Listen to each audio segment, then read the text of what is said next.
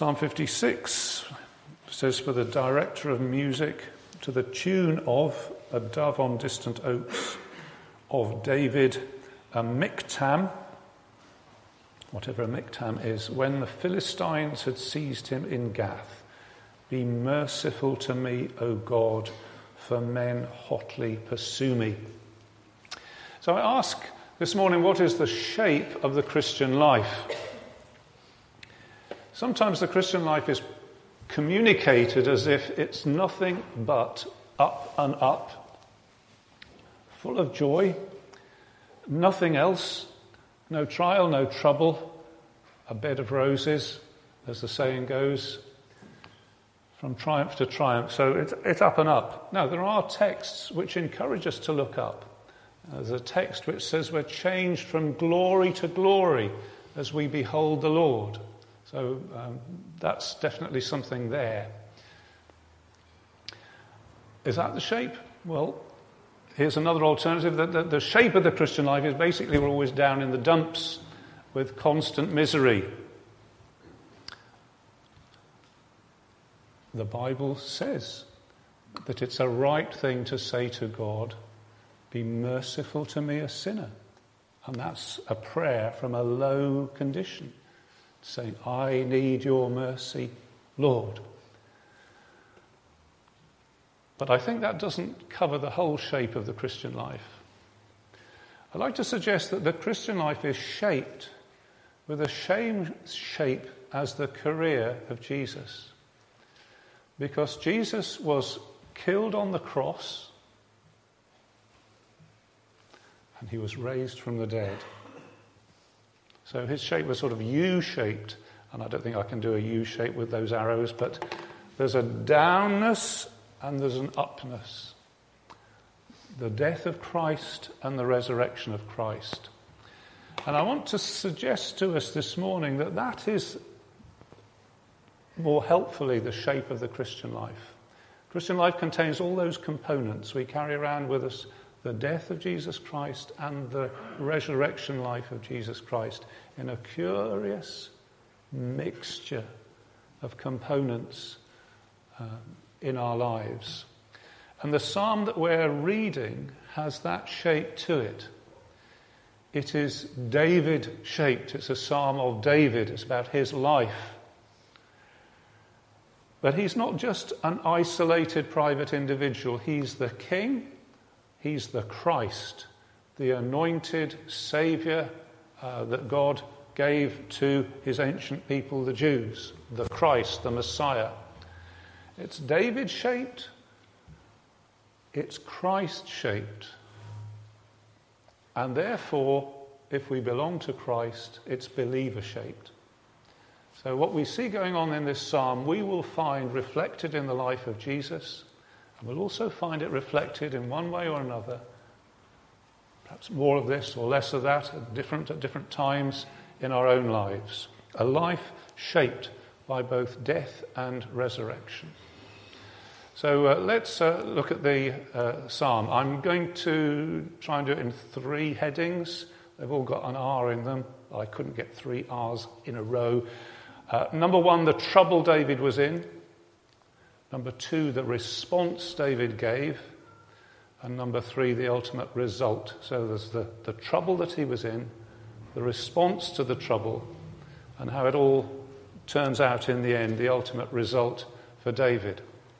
So those three points, that's how we're going to uh, approach it this morning. Trouble, response, and ultimate result. So I've got the various components here. We've got enemies, we've got poor David in his tears, we've got a, uh, a song that's going to emerge, we've got the kingship of David, and those are the components of what happens. So let's look at it then.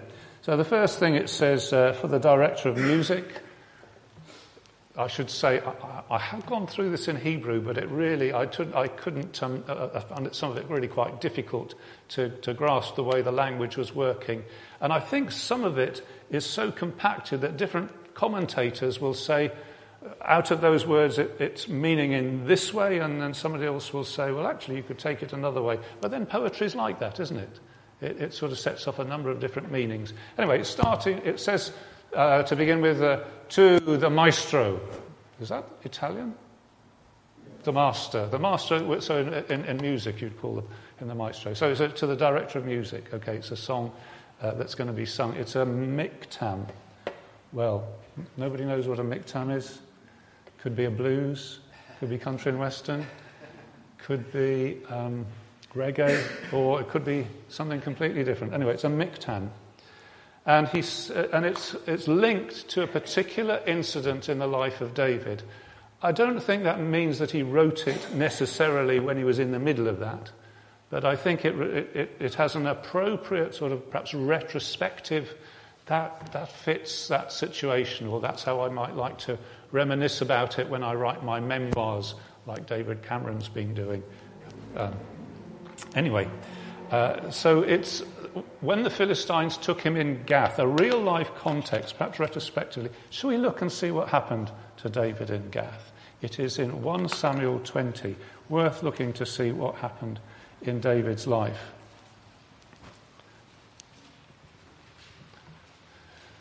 I'm sure most of us know the story of David, but in case it's a, you're not familiar with it, uh, David was selected by God to be the king. The previous king had made a right mess of it, and David, young David, was selected to be the, the new king, and uh, to begin with he was successful, very successful. People sang songs about him. Uh, in the street there's, you know, here comes David, dum, dum, dum, dum, whatever it was. They, they, uh, he was really, really popular, but he, he then becomes very unpopular. So this is a new experience for him. He becomes... Uh, Somebody that the existing king wants to kill. First Samuel twenty, verse thirty-two. Jonathan is King Saul's son and is friendly with David.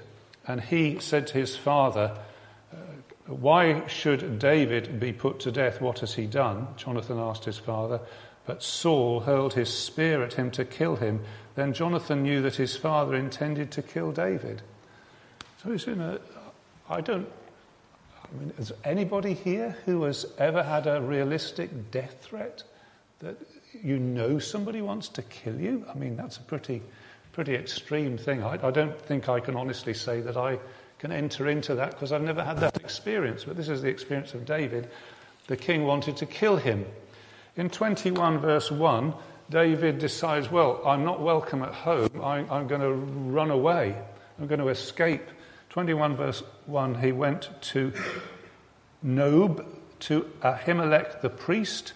Ahimelech trembled when he met him and asked, "Why are you alone? Why is no one with you?" And he says, oh, I'm, I'm off on important business. And he's, he's running away. He gets the sword of Goliath. He gets some help in that place.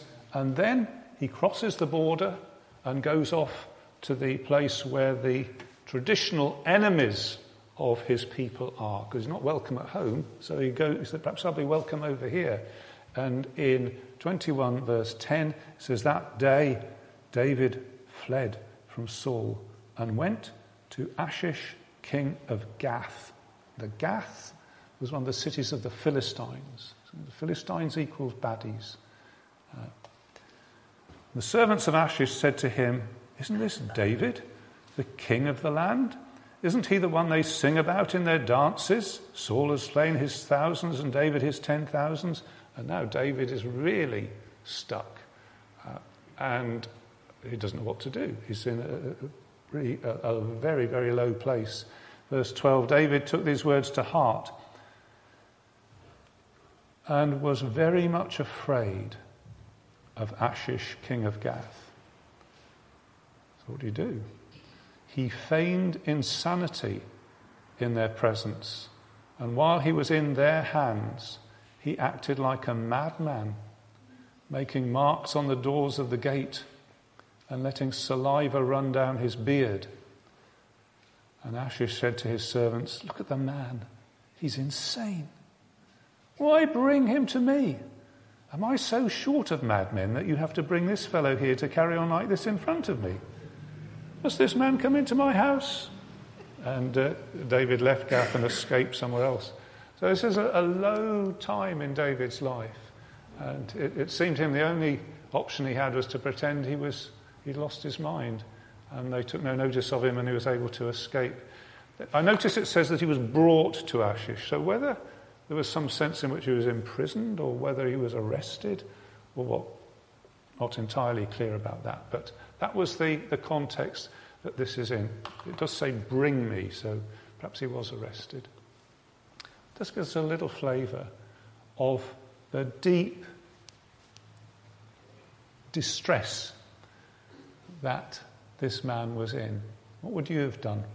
What would I have done? I don't know. Um, I've never been in a situation quite like that. But it wasn't very dignified, was it? Uh, anyway, when the Philistines took him at Gath. So let's go to this psalm, Psalm fifty-six, which is referred to that situation, perhaps with hindsight. And it bursts in, verse one, "Be merciful to me, O God." It's a cry for mercy, for favour. It's to do with the word for for, for favour. Oh, I don't deserve this, but please will you help me? Please help me. Please show favour to me. Please do something for me. And notice the, uh, so we're looking about the trouble he was in. Look at the list of things that he says. For men... Now, the N I V says, hotly pursue me. I looked it up. Uh, it seems to be a word that says, swallow me up. If you take that uh, perhaps more literal meaning, he's saying that if they get me, they'll gobble me up. Men want to swallow me up. And notice, uh, there's several references to days. Uh, in this verse it says, all day long. All day long, uh, all day long uh, enemies attack me, or all day long they press their attack. And then he goes on to talk about, in verse two, my slanderers. Again, it's the same word for swallow up. Pursue me. Uh, my enemies, they, they want to swallow me up. You know, that, that's me gone. And again, the reference to days, all day long. And then it says many, so it isn't just a few people. He says that there's, there's loads of them. You know, wherever I look, there's somebody out to get me. Many are attacking me. There's a word for height, which pops in there. So the N I V says many are attacking me in their pride, so they're, they're, they've got a high opinion of themselves. Authorized version, if anybody has an authorized version, I think it would... It, It says that height is a reference to God. So it says, many are attacking me, O Most High. Well, which way to take it? But this, uh, let's go with the N I V. People are getting above themselves and they're attacking me in their pride. And there's many of them. Let's uh, move over to verse five. Again, the reference to day. All day long, they twist my words. I don't know whether you've had that experience. You say something, somebody turns it back on you with a spin on it that you never intended, uh, taking it in a way you never intended. Um, in um, just interest for, for what it's worth, in the in the marriage course that uh, I think Ben might be interested in conducting, or one of the books that might be used for that, it talks about how you can do that in in a, a marriage situation. Uh, You say something and it's taken one way and can be twisted, and people can really hurt each other by just taking words and taking them perhaps out of context um, to mean things they didn't mean, and so on and so on and so on. So David says, they twist my words. Interestingly, I, I had a good look at Calvin's commentary. He's ever so good on this. Uh, he, he says, well, perhaps there's another way of taking it, that it isn't that other people twist my words, but that my words twist me. And he says, I can't even think straight, because when I start to put things into words, I get all confused, and I just go round and round in circles, uh, and, and the words twist me. So he, he could mean that. It's certainly an experience, isn't it? That, is that an experience? I think it's an experience where you, you try to frame words, but you just can't get them to make sense, and there's a sort of confusion, a mental confusion there. Uh, Calvin was... Uh, Taking that view, my own reasoning is up the spout. I can't think clearly. And he goes on to say, verse six, they conspire, they gather, uh, they lurk, says the New International Version. Uh, the original says they hide. So he's, he's got the idea that, that people are gathering together and then they're hiding, ready to catch David out. Uh, they join forces, they hide, they lurk, and he says they watch my steps. A word for watch is a word for guard. That's usually meaning to guard or to keep. Uh, and he, he's, he's almost saying, well, there's somebody somewhere watching exactly what I do. That's what he did then, that's what he did then, that's what he did then, that's what he did. And it's all being stored up against David. Could you account for your movements on such and such a day? You know, it's worse than Google, isn't it? Worse than Facebook. Um, I'm c- counting you. Where, where where were you then? What were you doing then? Why did you go there? Who did you see? They they they count my steps, he says. And they are eager to take my life. The word eager is the word to wait. Those who wait for the Lord shall renew their strength. Same word as that, if I remember correctly. But he says they're not waiting for the Lord. They're waiting to get me, my soul, my life. They're waiting to get me. And of course, for David, this is literally true. And I think it's a little bit hard for us to imagine how desperate that would be. I'm, I'm certainly not going to pretend, stand in front of you and pretend that I've I've got a, a, a, a feeling for that, because I've never been in that situation. But perhaps we should say that uh, by God's mercy, we've never been in that situation. We might be in situations that are not completely dissimilar, where we feel pressure coming in on us in various angles.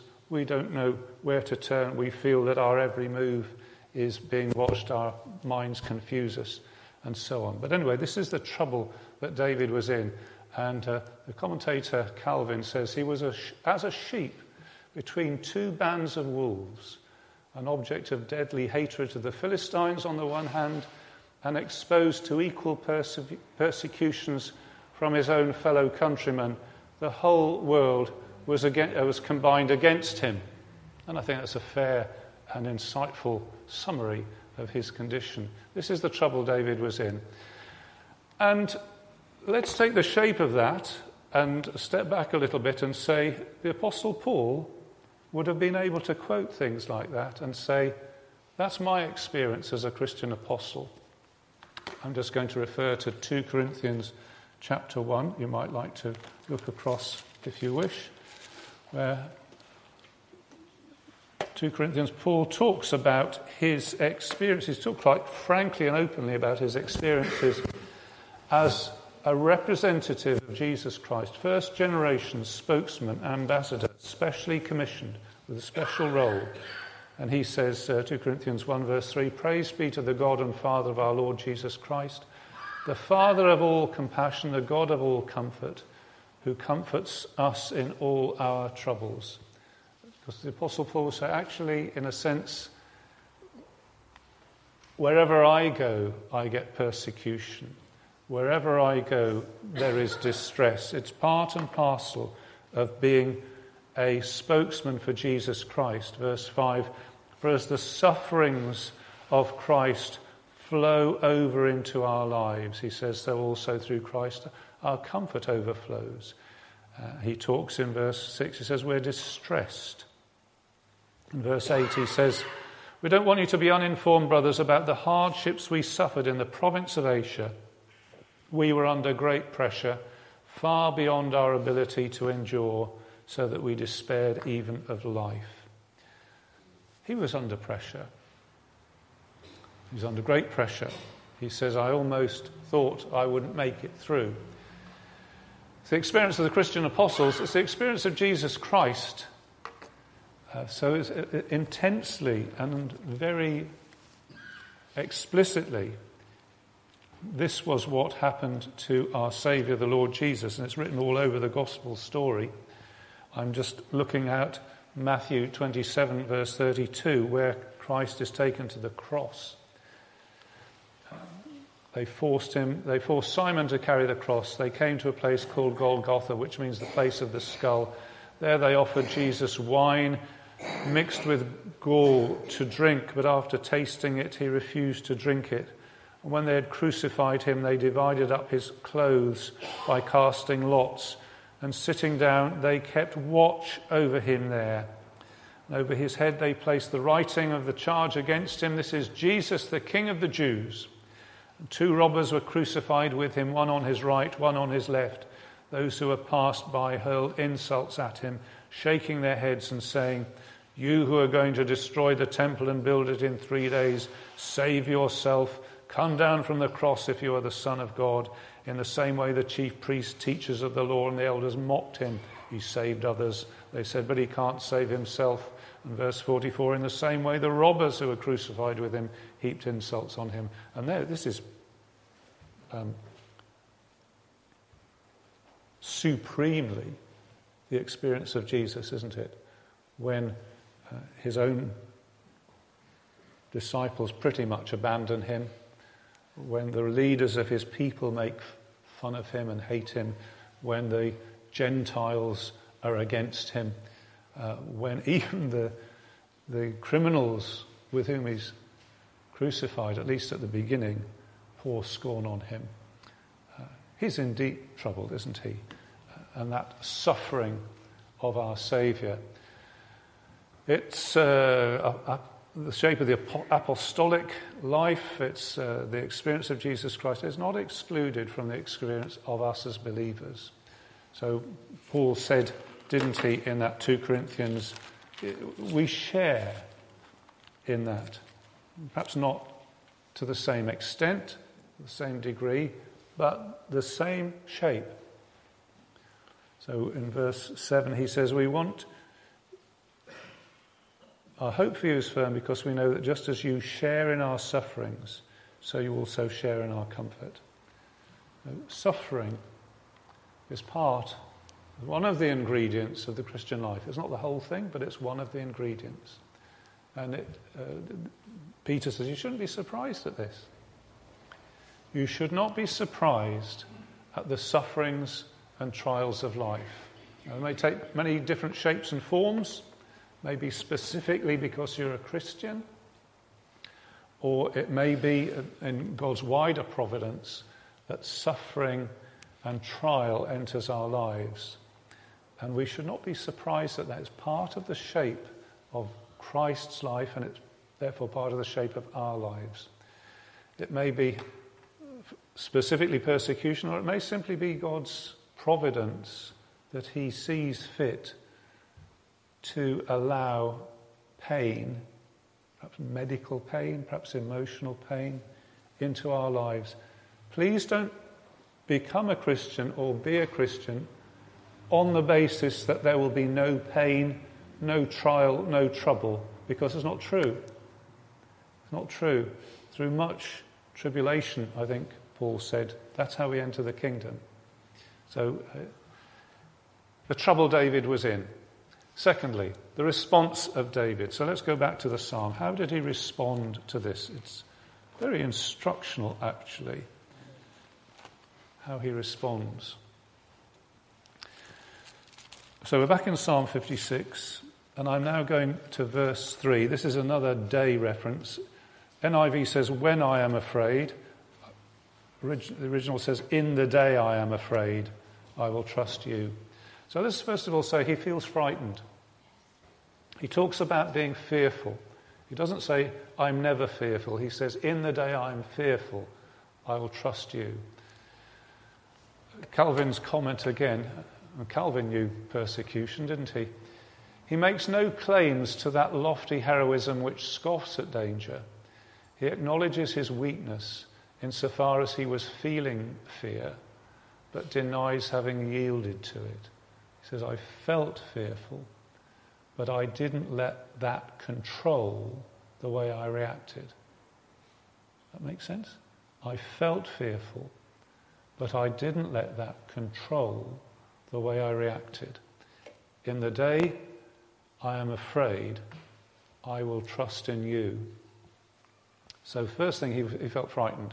Faith does not insulate us from mental concern or emotional disturbance and pain. Remember, Jesus in the Garden of Gethsemane was so filled with conflict, anguish. Anyway, that's slightly off off topic, but he felt he felt fear. David felt, felt frightened. So let's go a little bit further. What does what else can we say about him in his response? He exercises faith. So one thing he does is he prays, which we'll come back to in a moment. It begins with a prayer, doesn't it? Be merciful to me. Help me, Lord. Uh, and I don't know whether we can say that he was singing this psalm while he was in Gath. I think perhaps that would be pushing it a little bit. Certainly sings about it afterwards, but it is a, a song about this. So it, it's a, an exercise of faith.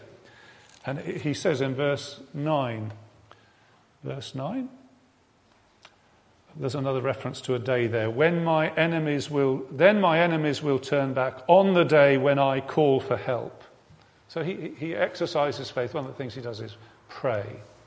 But in particular, he trusts God's promises. This is extremely instructive for us. Please notice then verse four. When I am afraid, I will trust in you, God, whose word I praise. In God I trust, I will not be afraid. Look at verse ten. In God, whose word I praise. In the Lord, whose word I praise. In God I will trust, I will not be afraid. So faith does not operate on just sort of positive thinking. Faith operates on what God has actually said. And he says it three times, doesn't he? In God, whose word I praise. Now, this is very important for us, I suppose, in two ways, really. Uh, let's see what I've put. Um, let's come on to that in a moment. We are to trust God's word. Please don't be a Christian who says, well, I don't really need God's word. It's all comes to me direct. No, we need God's, the word that, are, that is written down, his promises, his, which are here in Scripture for us. So, number one, that's what we need. So when we go through trials and troubles, we need to equip ourselves with God's word. And probably the best time to do that is when you're not in the trials and troubles, to get a good grasp in your depth of your being, what has God said? And to use our minds to re- re- remember, here's an appropriate promise, da-da-da-da-da. In so many words, this is what it says. That's what Jesus did, isn't it? When he was tempted, am I right? Tested in, in, in the desert, he replied by quoting an appropriate little sentence or phrase from Scripture. So that's what we need to do. We need to equip ourselves with God's word. So that's on the one hand. On the other hand, we can't get God to promise things he hasn't promised. If he has never promised that, we can't rely on it. If there's something he hasn't said, for us to say, I'm trusting God to do this, is actually, well, the word would be presumption, or it could be superstition. If God hasn't said it, we can't say, oh, God's promised this, because if he hasn't promised it, he hasn't promised it. Do you get what I'm trying to say here? We we, we stand on his word, the things he has said, and if he hasn't said it, well, we can't stand on it. Am, am I just confusing you? I'm just trying to say that we have to be clear what we're standing on. The commentator is, is referring to this fear and the exercise of faith. Fear and hope may seem opposite affections, yet it is proved by observation that the latter never comes into full sway and unless there, that should say, exists some measure of the former. In other words, he says you never really get to know how strong your faith is and get to exercise it until you're in a position of trouble where that faith is threatened. Does that make sense? It's, it's then, in that sort of battle of faith, that faith is exercised and that you get to know whether you really are trusting the Lord or whether you're kidding yourself. And he also comments about human nature, how prone we are to fret and murmur when it has not pleased God immediately to grant our requests. It's true, isn't it? We say God ought to do this immediately. And then we grumble about God when he doesn't do exactly what we want straight away. He says that's not the nature of faith. Uh, we trust in what God has said he will do. And Calvin says, uh, says this a couple of times, that David actually had no other ground of support but the word of God. So his feelings were all over the place. His own words were uh, not uh, clear. Uh, if you look round for support from people around him, they're all trying to get at him. The only thing he had was the promises God had made to him. In another place, he says uh, uh, he relied on the naked word of God. Nothing f- but what God had said. Now, that's a strong place to be, but it's a difficult place to be. As Christians, we need to walk not by sight but by faith, which means we actually put our weight on the things that God has said, if the, even if there's no other place around us to support us. And he goes on to say, what perverse unbelief there is in our hearts, which leads us to rate the ability of God below that of his creations. So we say, oh, the things against me are so big, these people, they're so big, God can't match that. And he says, what a stupid thing that is. God is the creator of the ends of the earth. He's far bigger than whoever it is against us. He exercises faith. Observation proves how ready we are to distrust him under the slightest temptation. That's true, isn't it? It's the weakness of Christians. We we need him. We can't trust our own strength. We need to call upon him. Be merciful, O God, makes, make haste to help me. That's the place of strength. It's borrowed strength from him. It's his grace. It's not our strength. That was, uh, so looking at the response of David, and he looks to the final resolution. Verse seven. On no account let them escape. In your anger, O God, bring down the nations. Don't let evil triumph. Verse nine. Record my lament. List my tears on your scroll. Are they not in your record? Now, I think I'm going to come back to the evil triumphing bit. Um, verse nine, oh, I'm doing the right thing? Uh, no, I'm doing the wrong thing, aren't I? Verse nine, then my enemies will turn back when I call for help. By this I will know that God is for me. The enemies will be turned back. And you might say, well, it's, uh, it's not very Christian, is it? Uh, in your anger, O God, bring down the nations. Then my enemies will turn back when I call for help. You might say, that's not very Christian, not very, not very kind, is it? And the answer, it's quite important that we get uh, get some sort of answer to that. We are currently in a day of grace. We are currently in a day when God says to his worst and most bitter and most perverse enemies, you have an opportunity to change and to come back, to change your mind, to come back and be friends with me. This is that's what the day of grace is. It's saying to people, you can come to Jesus Christ and be forgiven your terrible sins and have that rebellion in your heart dealt with. You can. This is a day of grace. A chance to change your mind, a sort of amnesty. God says, I won't deal with you as you deserve. If you come at this point in time and history, you can be forgiven. But it's not always a day of grace. The day of grace, meaning the period in which the gospel is offered to everybody so kindly and generously, doesn't last forever. It is a period of time which comes to an end. And it comes to an end when God says, okay, finished. Now people will get what they deserve. I've been offering people what they don't deserve. Now you'll get what you deserve. Day of judgment. And what sort of God would ultimately, in the end, let evil triumph forever? That's, that'd be a disgusting God, wouldn't it? Who let evil triumph and say, well, that doesn't matter. People who've done horrible things to other people, that doesn't matter. Oh, let them off. Who cares? What sort of God would that be? So David's right to say, at some point of your choosing, Lord, where people have been evil and rebellious, don't let them escape. In your anger, deal with them. And of course, he's speaking as the king, isn't he? And his kingdom is the kingdom which is God's kingdom. The, the same Jesus who said, come to me, all you who labour and are heavy laden, which is what he says now, I will give you rest for your souls, is the same Jesus who at some point in the future tells us, he will say, depart from me, you evildoers. I never knew you. So now's the day of grace. Use it. Another thing, how God, uh, how David responds to this, he asks God to understand.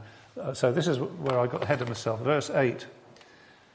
Record my lament, list my tears on your scroll. Are they not in your record? I had a little bit of an issue with the Hebrew here. Uh, The word that the N I V translates wanderings, the best I could, sorry, the word that the N I V translates lament seemed in the books I looked at to be the word nod, which is wanderings. I don't know why it's translated lament. Maybe, I'm sure somebody knows a lot better than I do, but if we took wanderings, he's saying, record my wanderings. Look, I've gone from here to there, I've gone from there to there, gone from there to there. I'm still haven't got a, a safe, secure home. Lord, no, notice that, would you? Look at my, look at my wanderings. I've been without a proper home. Jesus was without a proper home, wasn't he? Birds of the air have nests. Was there, the foxes have holes. The birds of the air have nests. The Son of Man has nowhere to lay his head. Record my wanderings. And I'll just tell you what I, what I read in a book. Uh, the, there's a word for. See, list my tears on your scroll. And I, uh, the...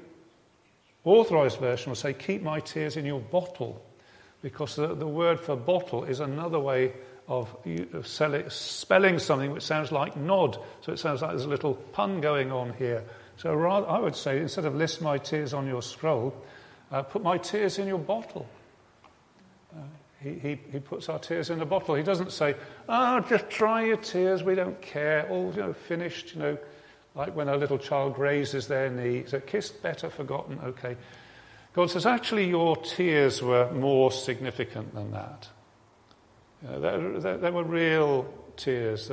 And, and David says, yeah, put, put my tears in a bottle, because they're real tears. They're not tears about, you know, I grazed my knee. They're tears about things that really matter and really matter to you. Put my tears in a bottle. Let it not be nothing. And God doesn't think that the suffering of his people is nothing. God doesn't think that the, the uh, attacks on his kingdom are nothing. Daniel, uh, when he prays, Daniel nine verse eighteen, give ear, O God, and hear. Open your eyes and see the desolation of the city that bears your name. We can pray that. Lord, I've wept over this matter. Let it not be nothing to you. Put my tears in your bottle. It really matters to me. Surely it really matters to you. And of course, what David could not say because it hadn't happened yet, we can say about our Saviour. Hebrews four fifteen, we do not have a high priest who is unable to sympathise with our weaknesses, but we have one who has been tempted in every way. So when we approach the Lord Jesus with tears in our eyes, we can say, do you understand this, Lord? And he'll say, yes, I absolutely do. Because he does not, he's not an unsympathetic high priest. He knows the trials of his people. He knows their tears, and he knows how to help. Let us approach the throne of grace with confidence that we may receive mercy and find grace to help us in our time of need. And we pray to this Saviour, and he understands and he knows how to help us. Is that right? Yeah. He knows. That's why we can pray to him.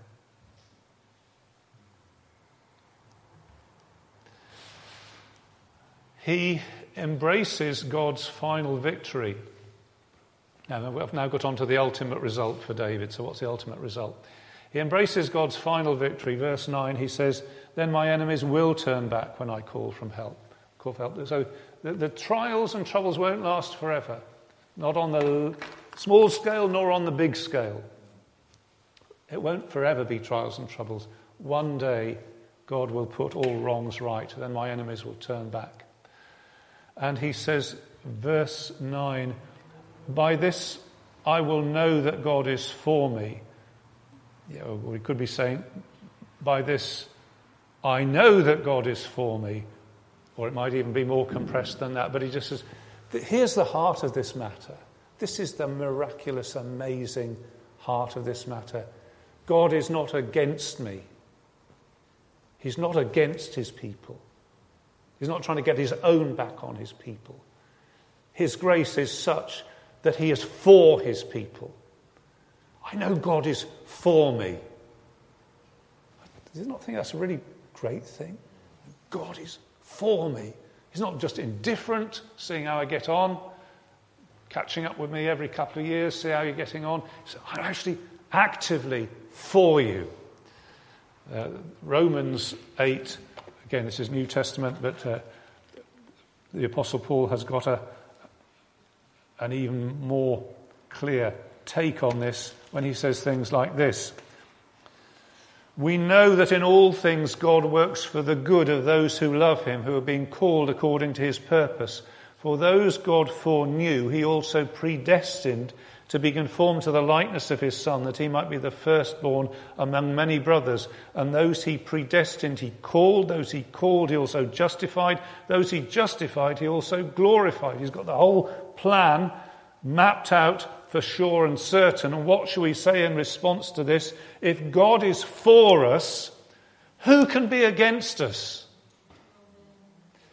He who did not spare his own son, but gave him up for us all, how will he not also, along with him, graciously give us all things?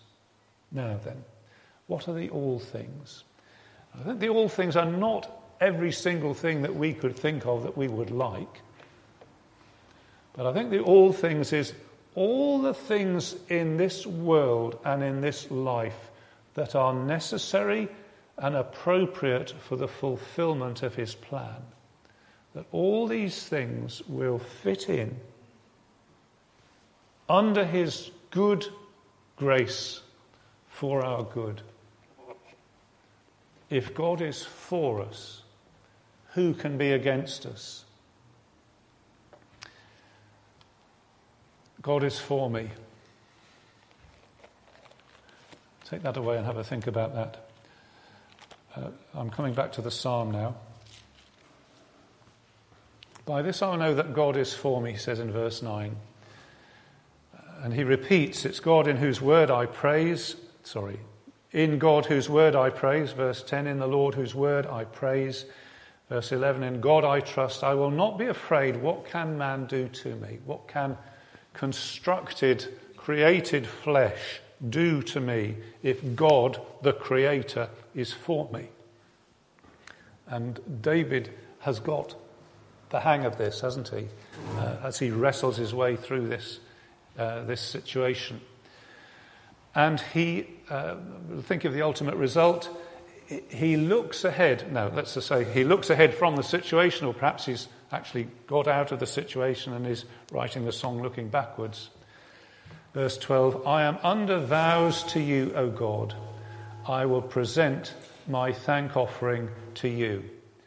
So whatever the technicalities of those words, he, he says thank you, doesn't he? I will say thank you. He says it twice. I will under vows to you, I'll present my thank offerings to you. For you have delivered me from death and my feet from stumbling. So the uh, movement from describing his troubles and crying to God and finding God delivers him is that he says thank you. I'm, you know the expression, teaching your grandmother to suck eggs? It means to say something that, that doesn't need to be said because everybody knows it, but I'll say it anyway. It's important to say thank you to God. We, we pray to him, Lord, see me through this, Lord, help me with that, Lord, be with me in this. And, and when he is, we go back to him and say thank you.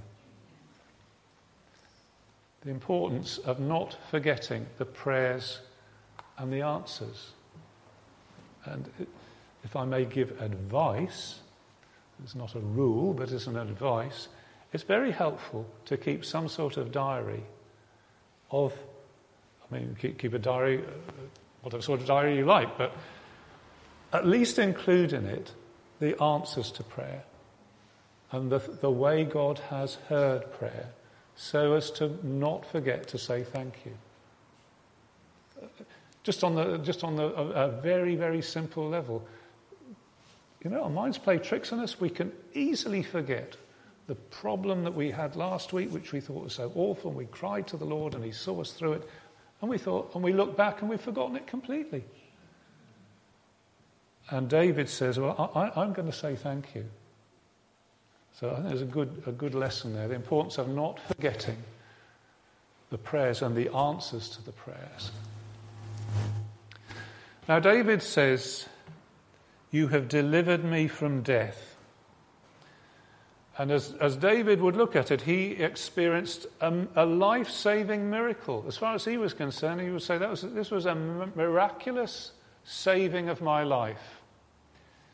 And as I read right at the beginning, the apostles, uh, the New Testament apostles would look back on David's experience and say, actually, this fits like a glove what happened to Jesus, how much more his son Jesus, who was delivered from death, not just a near miss from death, yes, but he went down into the whole thing and God delivered him from death.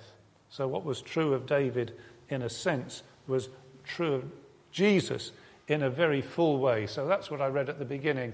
Peter saying, I can tell you confidently that the patriarch David died and was buried, and his tomb is here, sorry, to this day.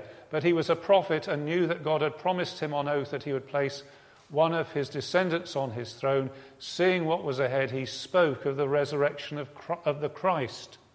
And I would say this is what he's doing in this psalm. He's speaking in a way which is fulfilled only and fully in Jesus Christ, uh, who died for our sins, was buried, and on the third day was raised again, according to the Scriptures. Thine be the glory, risen, conquering Son. Endless is the victory thou, O death, hast won. Uh, this is David-shaped, it's Christ-shaped, and it's believer-shaped. We shall rise.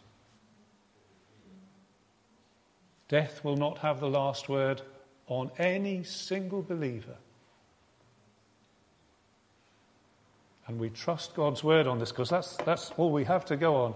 As we go to the graveside and see uh, the mortal remains of somebody lowered into the ground, or go to the crown and see the curtain closed, that's a believer. It is not goodbye, it is au revoir. See you soon, because we shall rise.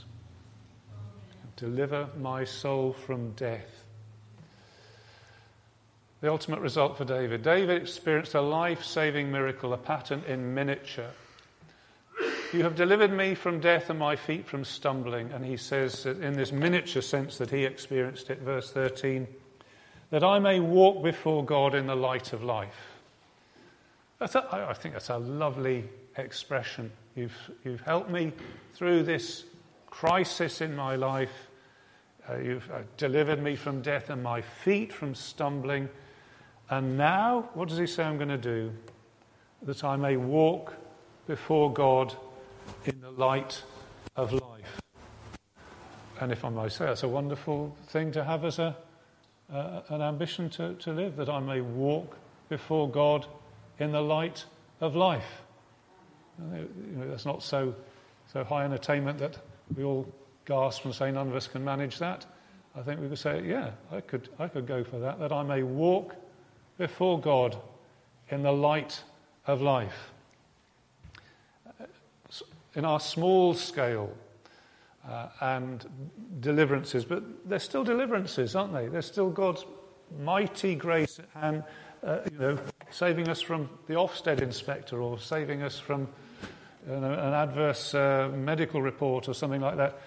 All of these things, on the small scale, they're deliverances for which we give thanks, that I may walk before God in the light of life, so that we may walk trustingly in his word, which I praise, depending on the promises of his word, and to walk in the light, in the light of life,